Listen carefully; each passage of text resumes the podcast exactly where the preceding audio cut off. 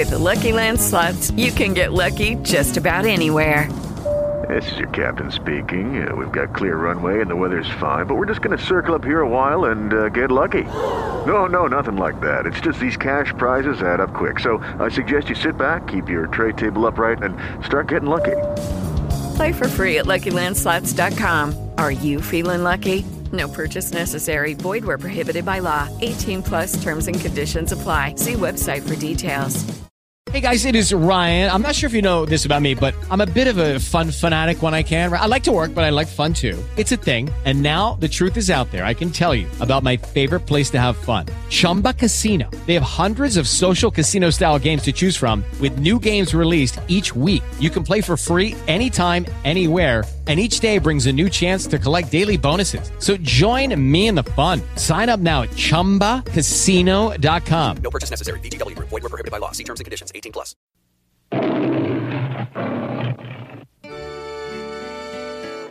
The moon brings the woman to the man. Capisci? The moon is a little like love. Will you marry me?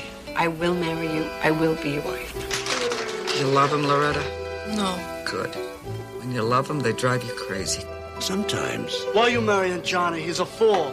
it makes you act a little crazy. Where are you taking me?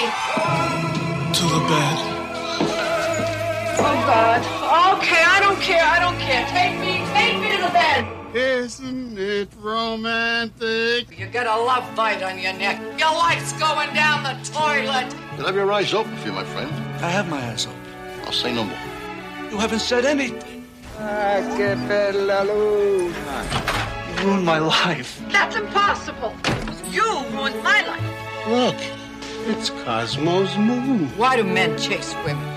Nerves? I don't want to talk about it. That moon. That crazy moon. Now you talk.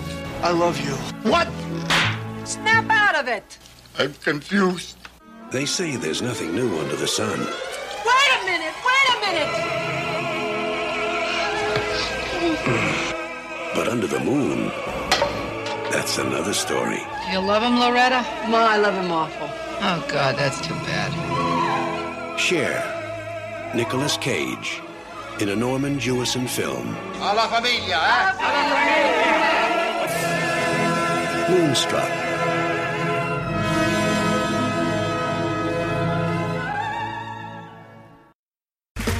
Okay, round two. Name something that's not boring. A laundry? Ooh, a book club. Computer solitaire, huh? Ah, sorry, we were looking for Chumba Casino. That's right. ChumbaCasino.com has over 100 casino style games. Join today and play for free for your chance to redeem some serious prizes. ChumbaCasino.com. No purchase necessary. Were prohibited by law. 18 plus terms and conditions apply. See website for details.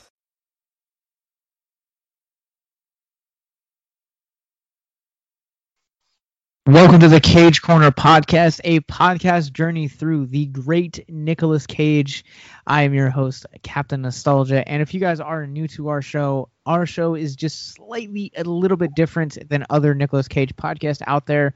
First off, this is a spin-off show from Victims and Villains, a podcast that dares to marry pod, mental health and pop culture.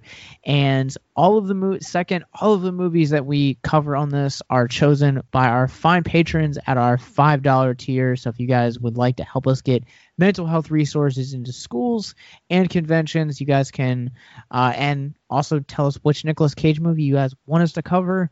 Uh, go to patreon.com forward slash victims and villains. But all of that is going to be in the show notes wherever you guys are currently listening or streaming this. Uh, but this is the episode we're covering 1987's Moonstruck, and I am joined by staff writer and playwriter Mr. Matthew Basil. Ah, thank you for having me back again. I am usually always down to talk about movies, but I am always down to talk about Nicolas Cage movies.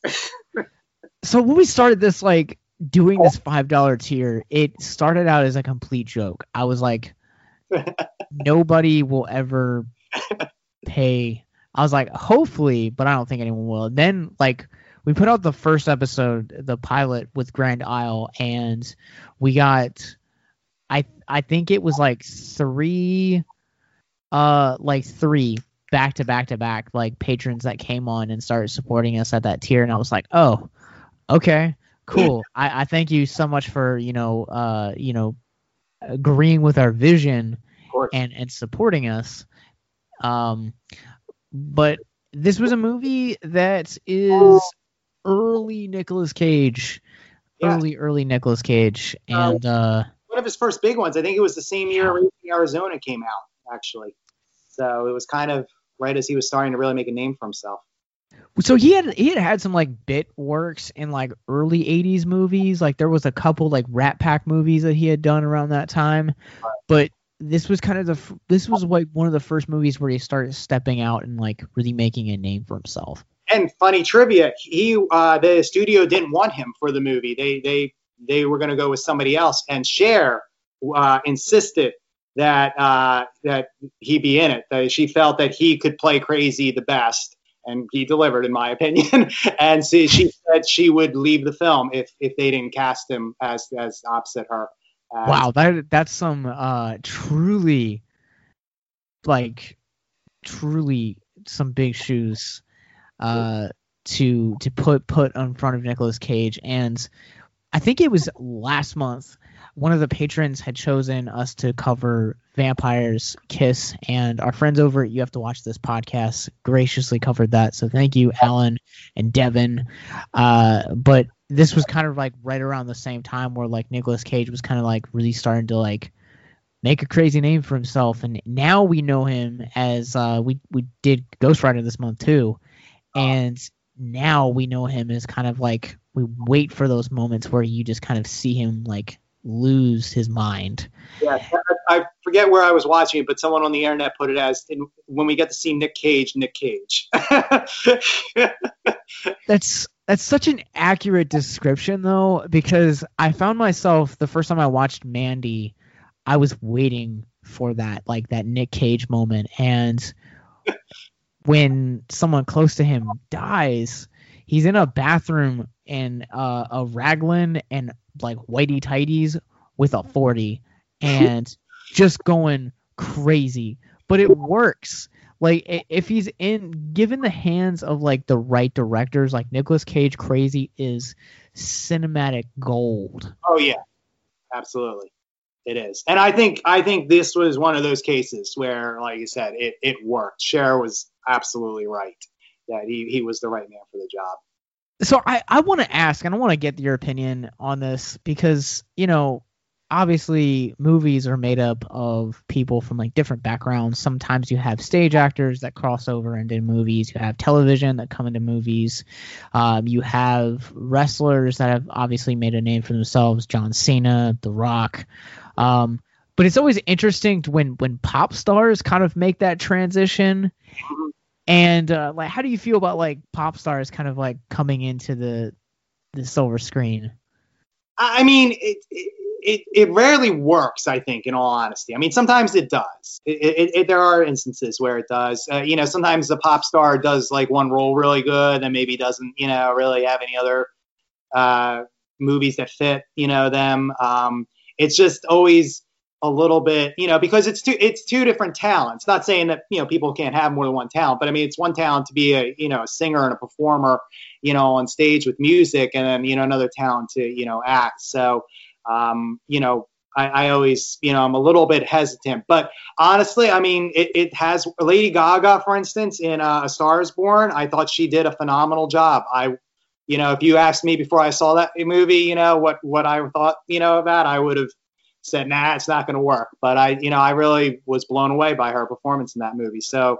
you know, you never can know for sure. And I think this is again another example where, um, you know, Cher has made a name for herself as an actress. Um, you know, and this is definitely one of those movies where she shows she can do it. so i'm right there with you i often think that you know music it takes talent like i i understand and know that it takes I do talent be a little to be a bit musician. Be a musician. By any means. but i think that you just captured it perfectly when you're saying that like not everybody can act. And like recently on victims we were talking about uh chef. And somehow along the way like there's an element of that movie that features a road trip. And so we we got talking about Britney Spears one single credit to her name in Crossroads 2002 um Mariah Carey like uh doing glitter redman who's you know not a pop star but he's a rapper. Um having him do uh Seed of Chucky in the early 2000s, Busta Rhymes and Halloween Resurrection. And we went through this like really weird period in like the late 90s, early 2000s where we're just like, give all the pop stars and rappers movies. Yeah. Just do it. and those movies either were not received well by critics, fans, or do not hold up well at Yeah. all. Mm.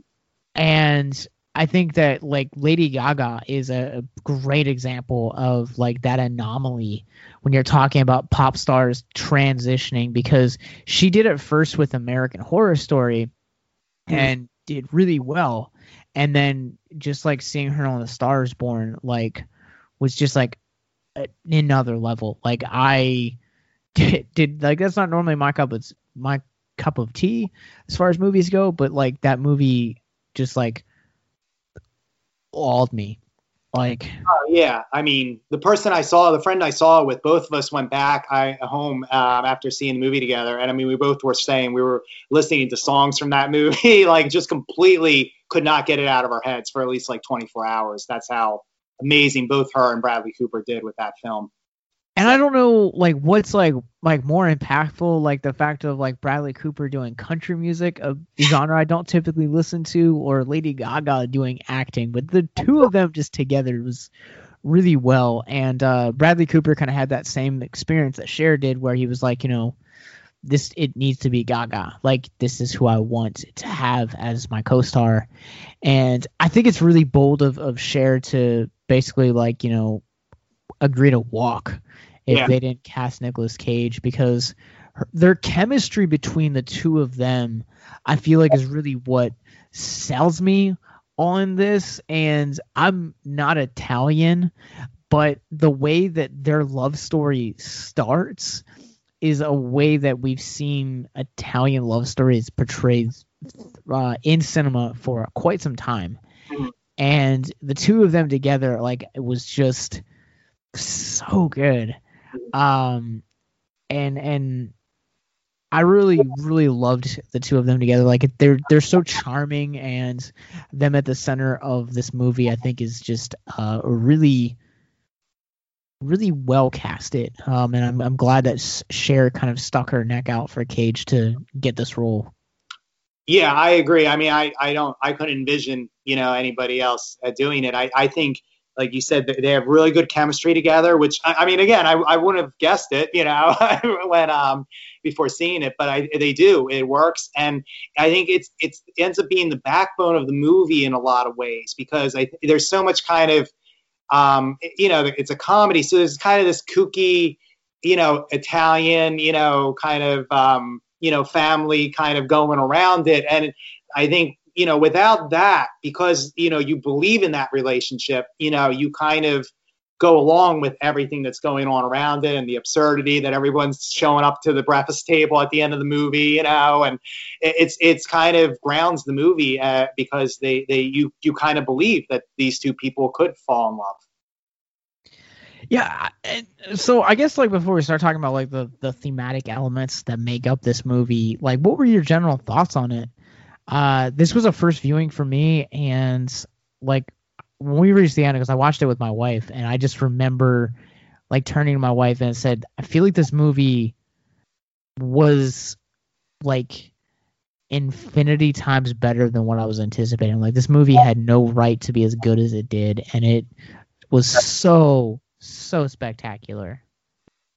Yeah, I, I agree with you. It, it's because as we were saying right before we, we actually start broadcasting, um, recording, you know, I, I had watched it about a year ago for the first time and going in with low expectations, honestly, um, and you know, was really impressed. And actually, just was watching some clips before we came on tonight just to refresh my memory, and uh, was like, wow, I forgot how good this movie is. I gotta go. I gotta watch it again um, this weekend or something uh, because I it's it, it comes it, like I said it it it could have just been kind of a screwball kind of quirky um, just you know New York movie.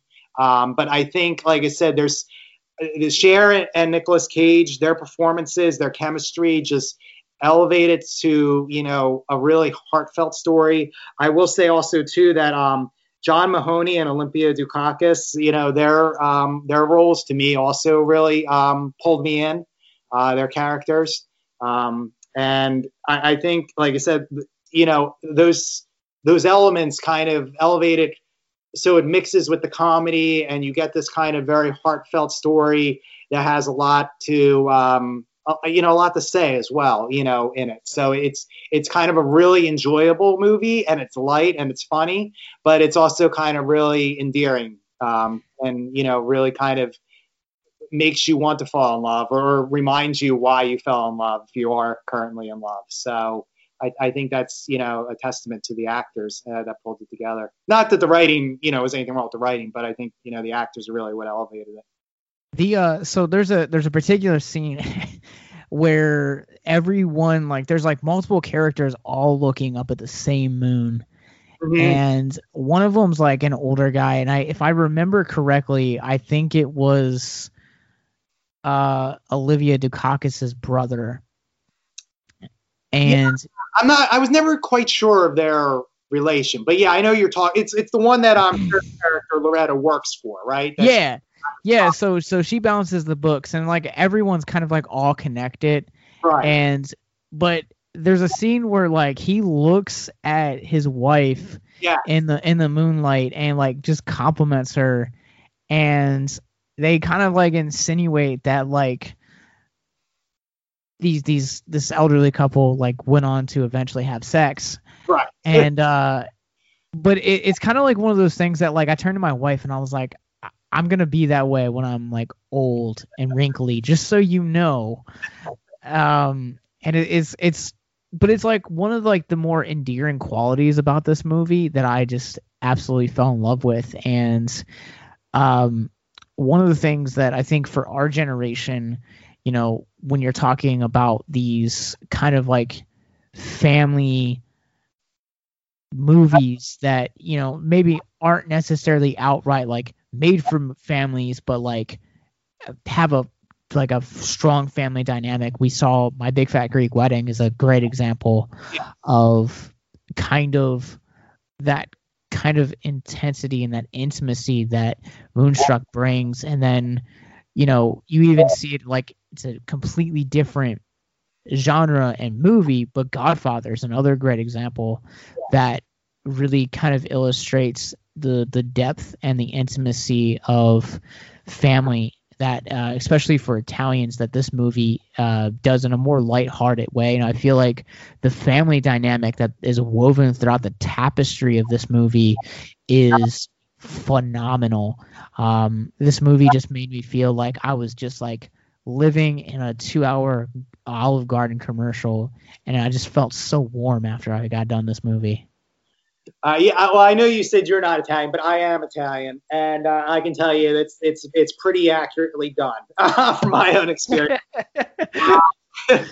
so yeah, they uh, and which is I don't think either the director Norman Jewison and um, the writer um, uh, John Patrick Shanley. I don't know if either one of them are Italian or not. Um, I, I, couldn't find that out, but um, they they capture it beautifully. Um, you know, uh, it's it's uh, it, it's you know it, it's how you know I, I remember you know growing up this you know just this you know very everybody's close knit. There's you know there's these emotions that are going under kind of the surface there and you know just just a phrase or a word carries so much weight, you know, um, You know that you catch in this movie when the different family members are talking with one another, um, and it's just um, and just the energy that they have, and um, it's it's yeah, it's very accurate, and it's it's does it, it but it does it in a way um, whereas my big fat Greek wedding, I think was was the kind of tease it, you know, and make fun of it a little bit. This does it in a way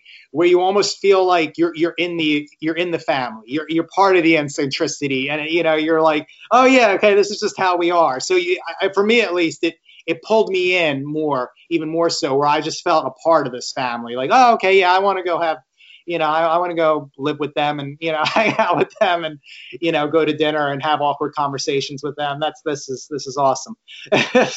yeah. And so you even see that in, I guess this is an app. We like, we've gotten pretty deep into this movie already, but spoiler warning, because I'm about to give a major spoiler about the ending, but particularly you see that family dynamic at the end when uh, this affair between Loretta and Ronnie actually culminates in this family breakfast mm-hmm. over oatmeal of all things. Yeah. and uh, Johnny is Ronnie's brother and Loretta's fiance. And uh, like they break up at the beginning of this breakfast and then Ronnie proposes to Loretta and they get engaged and they're all like having these like celebratory uh like champagne and uh Johnny's just kind of in the corner and I guess it was like the brother the grandfather like walked over and he like hands him a glass and he's like cheer up sonny you're in the family now. And like that I feel like just kind of captures that that scene in particular just captures that family dynamic so well that it's such a like a warm note to end on. Yeah, I that, now a little trivia about that scene. I, I looked up trivia. That was the director uh, Norman Jewison uh, actually got fined because he wouldn't let the actors go to take their lunch break because he wanted to make he was so intensely working on that that they went into like overtime because he wanted to get everybody's placement right for that for that final scene at breakfast. And he actually has gone on record saying that was the most difficult scene he ever directed to try to figure out everybody's reaction what their thought process was during you know internally during the scene and how they were going to be sitting and, and who they were going to be looking at. But um but yeah, I think that that scene to me is like is is the crowning jewel of, of the movie because it, it's where everything comes to a head. You know, uh, it's um you know for people who haven't seen this movie, it's it's it's not a vignette thing, um, you know, where you know it's it's different isolated scenes, but it's kind of you have this kind of little subplot between uh, Loretta's mother and this other guy, and you know the fact that the you know again spoiler alert, you know that her uh, father's has an affair is having an affair, you know, so you have that kind of going on. You have this whole thing with love triangle with Loretta and Ronnie and his brother, you know, going on. And, you know, you have this uh, also fr- friction between Loretta and her father, you know, because she was married once and he doesn't want to pay for another wedding. And like all of these things just kind of get resolved during this breakfast scene. That's, you know, and, um, and everybody's there and you know and it's all but it's all resolved in in again this is where i said it's like so true to to at least my experiences, it's all resolved with just a few sentences. You know, it's all very, very quick. Nobody's, you know, you know, he comes in, you know, he, he tells her, you know, her that he's got to break off the marriage, you know, and then okay, you know, she yells for a little bit, and then she get she gets you know engaged to uh to uh, Ronnie Nicolas Cage's character. You know, the the um her her father and mother, you know, uh, settle their whole affair thing with just a simple stop seeing her, you know, and he slams his his hand on the table and he says, "Okay," you know, and then that was, you know, it, and that, that was like. I was like, yeah, that's that's pretty much yeah, that's that's what I remember. Like that's uh, you know this uh, there's so much going on under the surface with you know the eyes and with the expressions and with the tone of voice you know that the words are kind of almost secondary just to reinforce. And i just think all the characters did beautifully with that. And it's just such a kind of you know it, it could have been like this huge you know volcano that went off with all this stuff going on. But instead it just feels so warm and and you know kind of like you said it just it, it brings you into the family. And I, I feel like you need that scene in particular because it's it's a very soft yet subtle ending. Yes. It it really just it's very intimate the way that this movie ends. And you know, it throughout the course of this movie, it, it's so busy, mm-hmm. but you need that because it's like there's a uh, there's like scenes where um, Rose's father-in-law is like he lives he lives at their house and so like he like walks the dogs and like has like his like own like little like subplot. And then you have um Cosmo who's Rose's husband. Uh she ends up like he ends up like having this like affair throughout the entire film. Um and one of the things that like really just like got to me about this movie I was like, what is the deal with this Italian restaurant that everyone seems to go to to where there's always like one couple that the camera fixates on that's like having the best night of their life and then you have another couple that's like either breaking up or like you're watching a divorce happen right before your eyes. And I liked it the second time that they got it because we got that exchange between Rose and Perry Yes. And uh I love how that that that could be one of the best scenes in this movie, I feel like, where he walks her home after being spotted by her father in law. Mm. But it's just like such an awkward scene, and then you get they get home to where um uh Rose and Cosmo live, and uh, you know Perry's talking to her, and he's like, you know, what's your husband doing? He's like, oh, he's a plumber. He's like, oh, that must mean, you know, that must be how he affords like such a nice place, has such a beautiful wife, and um, kind of almostly like lives like envious enviously for a few minutes because you know here you have this uh scene where like Perry like when we meet him like he's he's an older guy he's a college professor and he's like dating one of his students and like he admits to rose that like he has a habit of it. And uh he like tries to like make the advance at rose and rose is like you know uh i can't invite you up. And he was like oh is it because you know you're ma- married? She's like no i can't invite you up because the, the house is empty and i'm home alone but I know who I am. And it's like that scene right there just kind of like brought a new depth to her character. But I love the fact that, you know, we could have gotten this like very in the moment uh just like heated like very sensual uh like one night stand kind of thing. And you know she like stood her ground and like fought for her marriage. And i feel like sometimes like that's a thing that's very rare in film.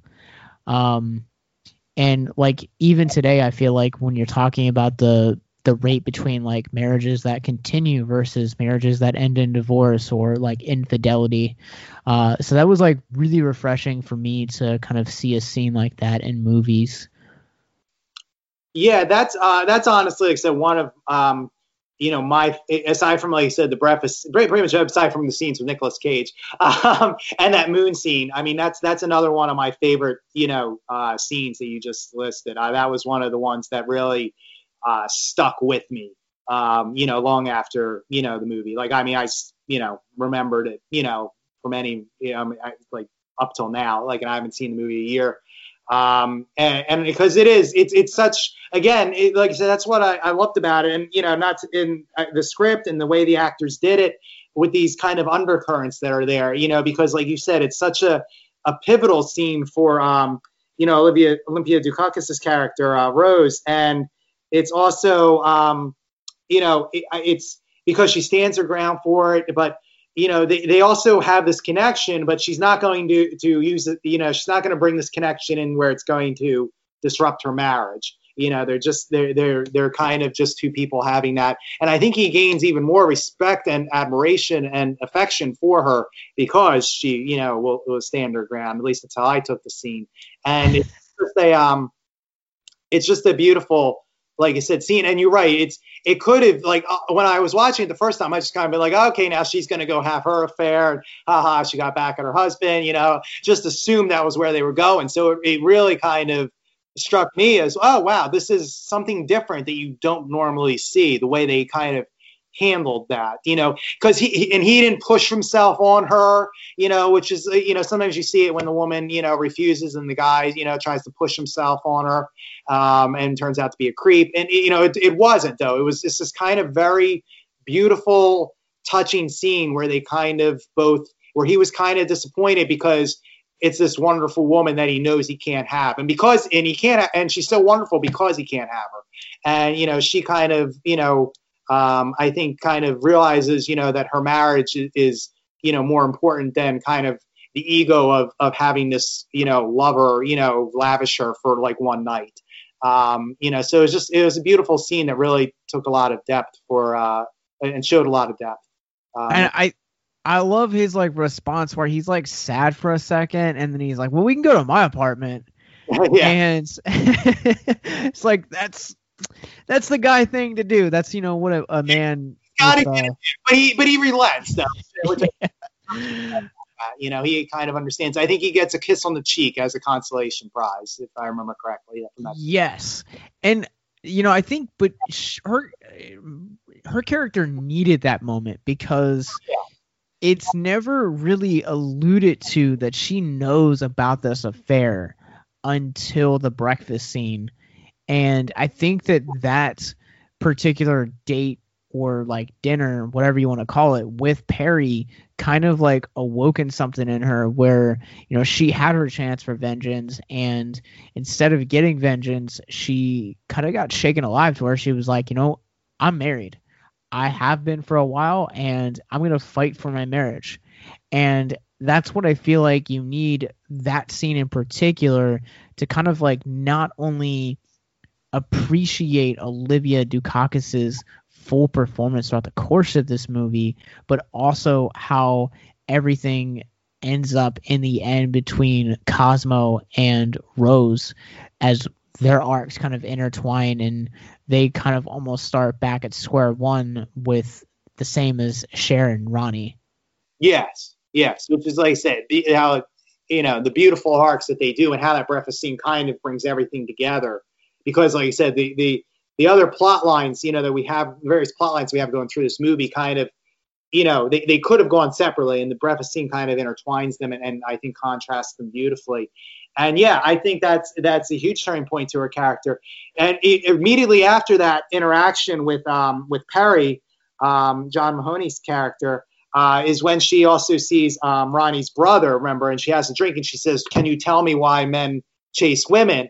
And he gives this kind of, I think, very touching um, explanation where he references the Bible story of Adam and Eve with the rib, and he says, "Well, you know, because the you know God took the rib, you know, from man to make woman, there's an empty spot in man that he's always trying to fill, you know, and that's why he is always looking for a woman to fill it." And then I, I love the scene where then Cosmo comes in, uh, you know, after they have this conversation, and she just says to him, she's like, "Just so you know, you're you're you're going to die eventually," because the whole point was that like he's like, well, she's she says, well, if that's true, like, I mean, why do they have to constantly chase after all these, you know, men? And he's like, well, because they're afraid to die.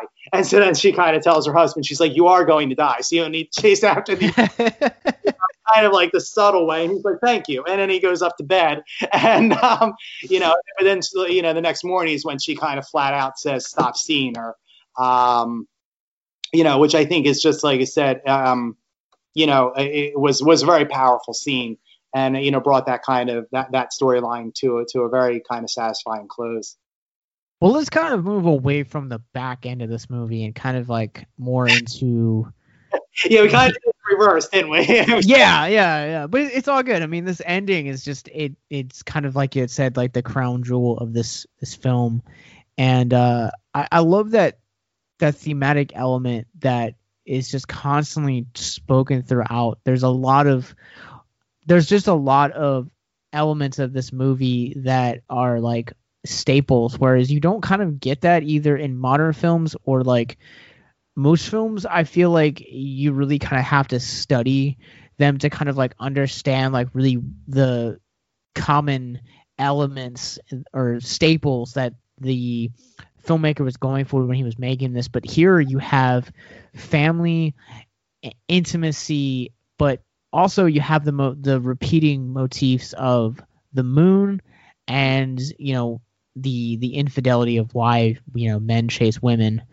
And uh i think that that scene in particular where johnny talks about you know adam having the rib taken out of him uh i think it's that that perfectly captures what you know we're going through as as far as uh stuff like that. And it's just it, it's captured so eloquently and uh but i think that the the there's a line in here it says something to the effect of like a full moon makes a woman uh draws a woman to a man and that's very refreshing to me because i feel like we were talking about rom-coms before we started recording and uh our lo- our undying love of that, that film genre We do a whole episode on that. Yes. Rom-coms.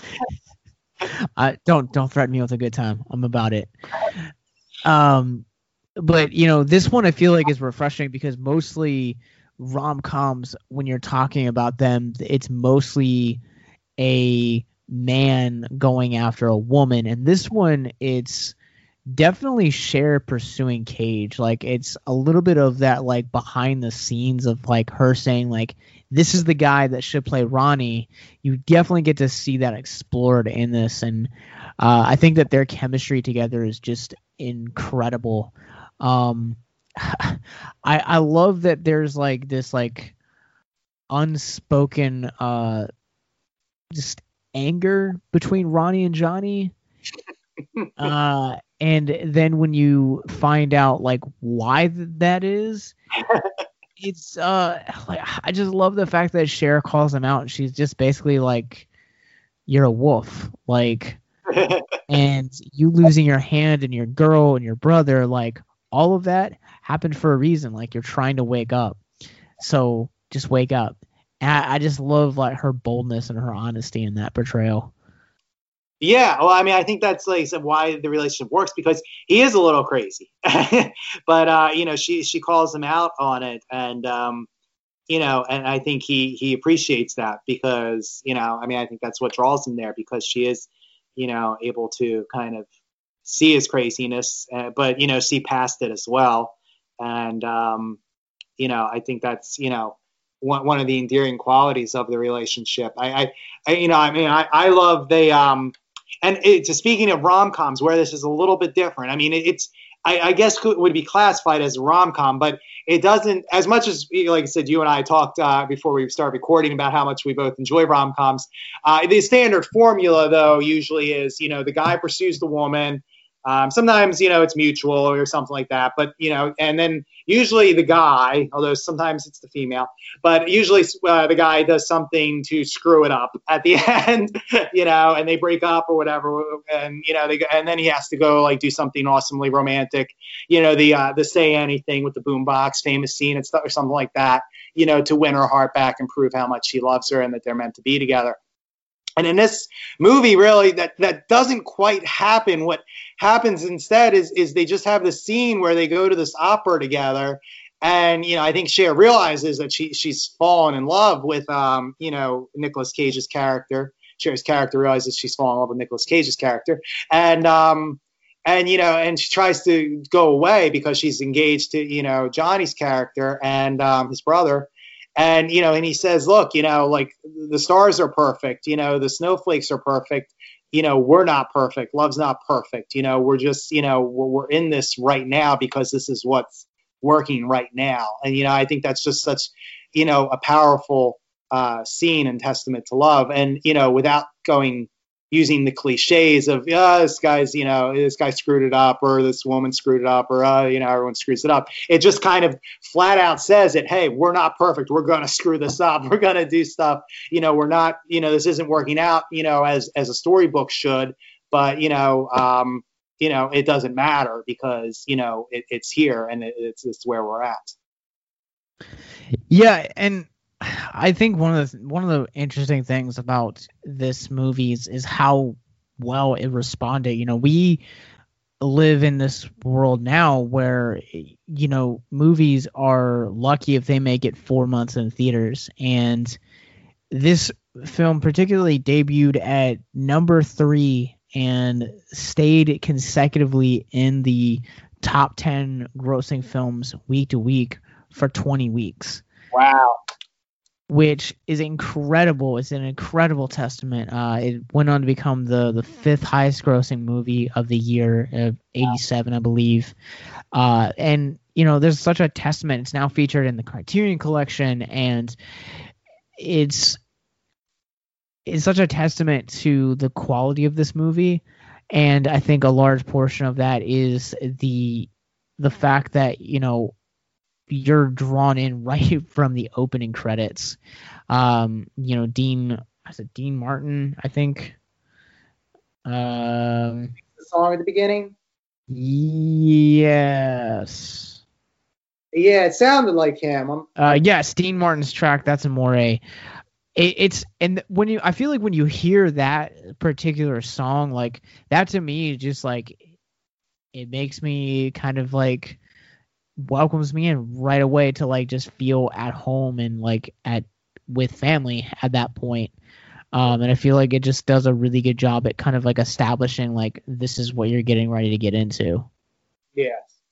Yes, and again, a little trivia. Actually, they originally had um, the opera that they go see. I forget the name of the opera that they went to see in the movie. Um, I don't know if you remember because I know you just saw it, but uh, but anyway, they originally had the opera uh, music playing underneath that instead of That's Amore. And uh, the test audiences started to squirm because they thought they were watching like an art house film. And and so they they dropped the opera. You know, that's why in the opening thing while they're doing it, you see all this stuff getting ready for the opera because it was supposed to be the opera song uh, underneath it. So they changed it to That's Amore. And I actually think it works better because I think it, it does exactly what you said it, it, it does. It, it it just gives the the feel of this movie, this like Italian, like you know, family oriented, you know, love story that you know kind of shows, you know, what it's like to be in love. I mean, I know, um, you know, Cosmo and Rose are kind of, you know, in the estranged, you know, through most of the movie, you know, but like you said, that scene, that's a beautiful scene where they, where the, uh, the older couple sees the moon and he, he, you know, you know, smiles at, you know, his wife and, you know, kind of like sees how beautiful she is again, you know, all of a sudden. And, you know, and it's, it's that, you know, that kind of, you know, um, it, it, those kind of instances are all throughout the movie that kind of just make you be like, oh yeah, you know, that's love, love's you know, wonderful thing, and uh, and I think that's you know the that's Amore just kind of gives that that feel uh, so perfectly of what you're about to see, uh, you know, as far as you know, just this eccentric Italian family just dealing with love of all kinds. which it was so interesting the the way that Nicolas Cage and Cher's characters end up both meeting and finding one another. Uh, basically, we've established that like Nicolas Cage has a wooden hand throughout the course of this film, Right. and uh, him and like Cher's basically trying to make amends between the brothers so that Johnny or Ronnie will come to the wedding. And he gives this like great speech, this great monologue. he Nick Cages, it's great. Like- And then like he like storms out of the frame and like one of the girls that brought Loretta down just kind of like I love him so much and he doesn't even notice it. yeah, yeah, for her. But it, it's like it's such a weird thing, like a such a dynamic that the two of them have in the beginning because they're like almost at each other's throats and like she's like analyzing like every last detail of his life and like telling him like why he's like living his life wrong and like why he it's why it's not Ronnie's fault it's it's, it's Ronnie's fault uh why it's not Johnny's fault it's Ronnie's fault actually. Uh it bugs me that the names rhyme so much in this movie. It's confusing. uh but like you know she she basically like repeats the same exact monologue to cage that she heard the people in the liquor store say which i thought was interesting that it kind of came back in the way that it did. Um, but then like there's just this like tonal shift where like he's he's just like had enough of it and like he flips over this entire table and just kisses her. Yeah. Like I don't know about you, man, but that was a weird moment in the movie for me. I was like, all right, I guess we we hit the the pedal to the metal in this one. Like this is happening, and like she has like no remorse, and I'm like, it just took this kind of like realistic approach and like just like shoved it out the window to like fast tracked itself. I- I'm gonna like I said, I saw this movie for the first time a year ago, and uh, I got to be honest, I, I didn't know much going in. I mean, I knew Cher and Nicolas Cage were in it. I didn't know the plot line. I didn't know, you know, who they played. I hadn't really, I, I had ever seen a, a scene from it to my recollection. So I kind of, you know, and, and this was none of this was brought to my attention or told to me, you know, before I was watching. So I was kind of watching it very fresh, you know, and very kind of, you know, um, I, I guess like you know just kind of okay let's just take it as is but yeah I, I mean that whole you know you kind of start off and you're like okay I get it she's kind of you know not romantic you know she's got this boyfriend that you know turns into her fiance but it's all kind of very you know um, non-passioned and you know kind of just very you know through the motions. And then, you know, we hit this bakery scene where Nicolas Cage first shows up and he Nicolas Cages, and I'm like, whoa, okay. Because he just like, all right, there, were, there was no lead up there. We, we hadn't seen anything kind of that crazy, you know, up until that point.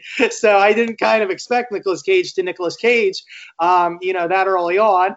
and then they, like you said, go up into the apartment, and I'm like, oh, okay, I see where this is going. You know, they're, they're to, you know, start dancing around each other. They're to do like the rom com dance, you know, where, you know, they, they pretend they don't have feelings for each other. They do little flirtations, little smiles, you know, they make each other giggle a little bit, you know, and then he just whips off the table. And I'm, I'm expecting her to run out of the apartment, and she's just like, yep, we're going to do this. I'm like, wow, okay, that, that was love real quick. like, but all right, let's do this. We're gonna love at first sight. It happens, you know.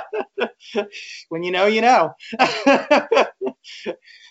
But I feel like that scene in particular helps make this movie really kind of have a unique identity among other romantic comedies because it's not to say that like you know we haven't had romantic comedies where like the good girl goes after the bad girl. I mean, like uh, she's all that is kind of coming to my mind right now. Like not another teen movies, another example of that.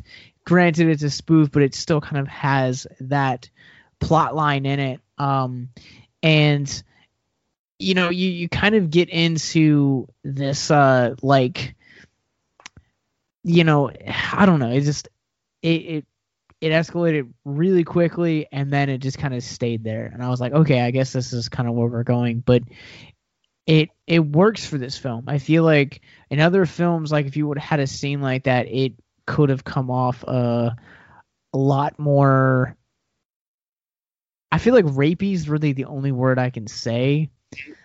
Uh, and it kind of would have come off a little bit more in that vein but just kind of given the chemistry that these people that these two actors have together the fact that you know ronnie's like look if you take me if you let me take you to the opera i'll never bother you again. And then you kind of you know get a more gradual sense because you've kind of seen like what this like love at first sight is like really done to her where she goes out she gets she gets her hair done, she gets her makeup done, like she gets a new dress. She completely forgets to take the money to the bank and you know to do the books. Uh, you know, so she basically is like on cloud nine with this, and you know, from someone that has been married for seven years, like I understand what it's like to like you know flirt with your wife or your significant other and like just kind of like lose track of you know either your time or your priorities because of it. And you know i think that this film again just definitely captures it really well. Um and hey love at first sight it's possible. Just want to throw that out there. Yeah, I'm I'm a believer in love at first sight. I, I think sometimes uh, it, it doesn't always, you know, happen, but um, I think sometimes, yeah, two people just meet and it's just, you know, it's it's something, you know, very very deep and, and primal, and um, you know, they just they, they know, and you know, the, the rest of the relationship is just kind of getting to know what was kind of already known, you know, without any words. So I do think that has happened um, and can happen. And um, I think that's shown here. And I think that's shown, like you said, very beautifully. And it, it could have come across, like I said, it could have come across forceful. Some of the some of the things Ronnie says, I mean, could be misconstrued as as being very, you know, um, like you said, I mean, rapey. You know, I mean, like when they get back from the opera, he's like, "I want you in my bed. Get in my bed." to be construed as as he's basically, you know, um, you know, wants to, you know, um, have his way with her. But you know, it's it, the way again that this movie, the magic of this movie, and the way they do it, and the chemistry between them. I mean, you kind of know that this is you know a passionate love at first sight. That she is, like you said, on cloud nine, perfect example, and that he just his whole world just changed. He just he just went from being miserable to everything's worthwhile now um, in an instant you know, and that like all the misery before him that he felt, you know, is now worth worth it you know, and that he, he he's he's found, you know, the reason for living, you know, you get from him. And you know, like I said, her, she just becomes like, you know, her her whole like, you know, I mean, she just be, I mean, not that she isn't attractive, you know, in the in the beginning of the movie before this, but I mean, she just kind of meets him and like, it, she just she glows. I mean, she just, her, you know, her character just glows for the rest of the film and just becomes all that much more beautiful. And um, you know, and that's just and and the scene the things like that when he like takes her and he throws to the table i mean it just it comes across as passion and that they're both kind of giving into this passion that just they lived their lives without for you know probably you know their entire lives up to that point. And that they finally found it and they just give into it. And the same thing when they're after the opera when he's like get in my bed. It's it's kind of uh, to me at least how i took it. You know it wasn't wasn't get in my bed because like I want to have sex, you know. But yeah, I mean he probably does, of course, too. But you know, my bed, you know, meaning we belong together. I, I, I want to be, you know, I, I want you with me. I want, you know, I want to be sleeping next to you. I, I, I need, you know, we're we're a pair, you know, and and that was kind of the the idea like don't you know walk away from me after you know after we've experienced this love together you know so um, that's how I took it, and I think, like I said, that's what sets it apart from other kind of standard rom coms where you you do this dance, you know, for the hour, hour and a half, and you know, like I said, we, I, I like that dance, and we both say we like that, but you know, this is kind of a little bit of a different take because it, it's kind of a rom com in reverse almost because that that explosion of passion that you usually get at rom coms at the end when the couple finally you know admits to themselves and, and to each other that they they they're in love you know happens almost instantaneously. And the rest of the movie is kind of them saying hey th- we are in love you know so we're just going to have to make it work you know even though it's it's sloppy and it's a mess and you know it, it shouldn't have happened. It, it happens yeah and I, I think passion is definitely a lot better phrasing of that um mm-hmm. so uh I think that's going to do it for us on this episode of the Cage Corner podcast. But real quick before we leave on our cage scale, where would this rank from zero to five for you?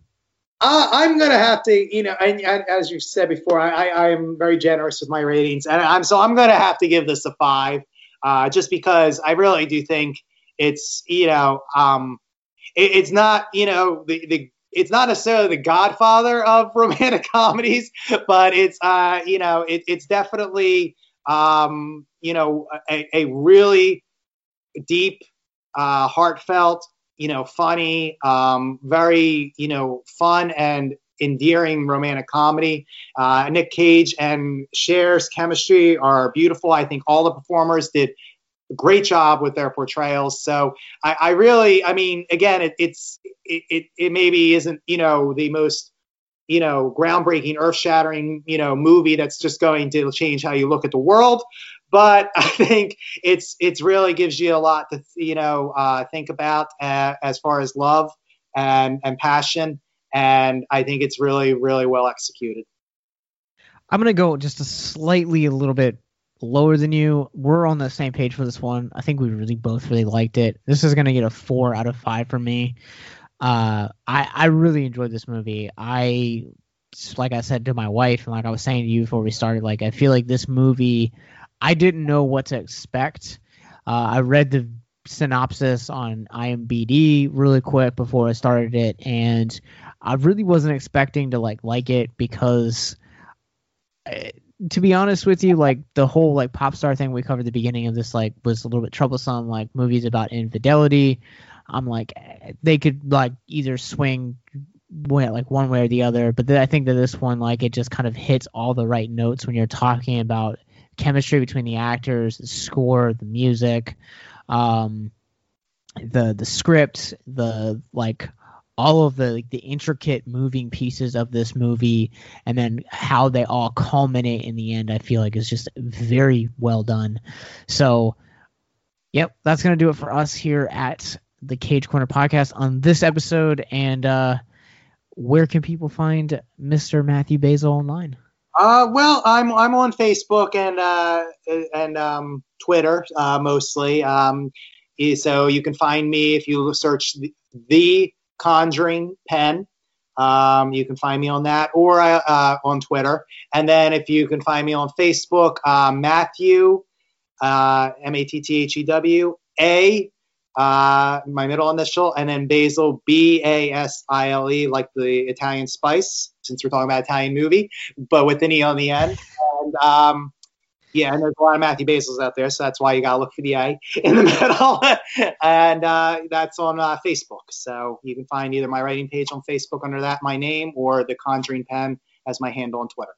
All right. Well, you guys can find our mother show and more information about it at victimsandvillains.net, where you guys will find uh, reviews by both by both Math, Matthew and myself, uh, also f- from our other incredible team of writers, uh, past podcasts, and most uh, uh, social media, which include Facebook, Instagram, Twitter, and Twitch and Letterboxd as well. Um, and more, most importantly, our suicide prevention resources. Because at the end of the day, while we love talking about Nicolas Cage, it's not the sole reason we make this content. We make this content so that you, yes, you listening right now, know that you have value and that you have worth.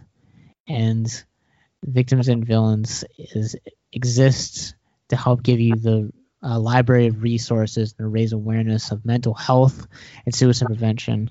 So until next time, remember to keep Cajun. We'll see you guys soon.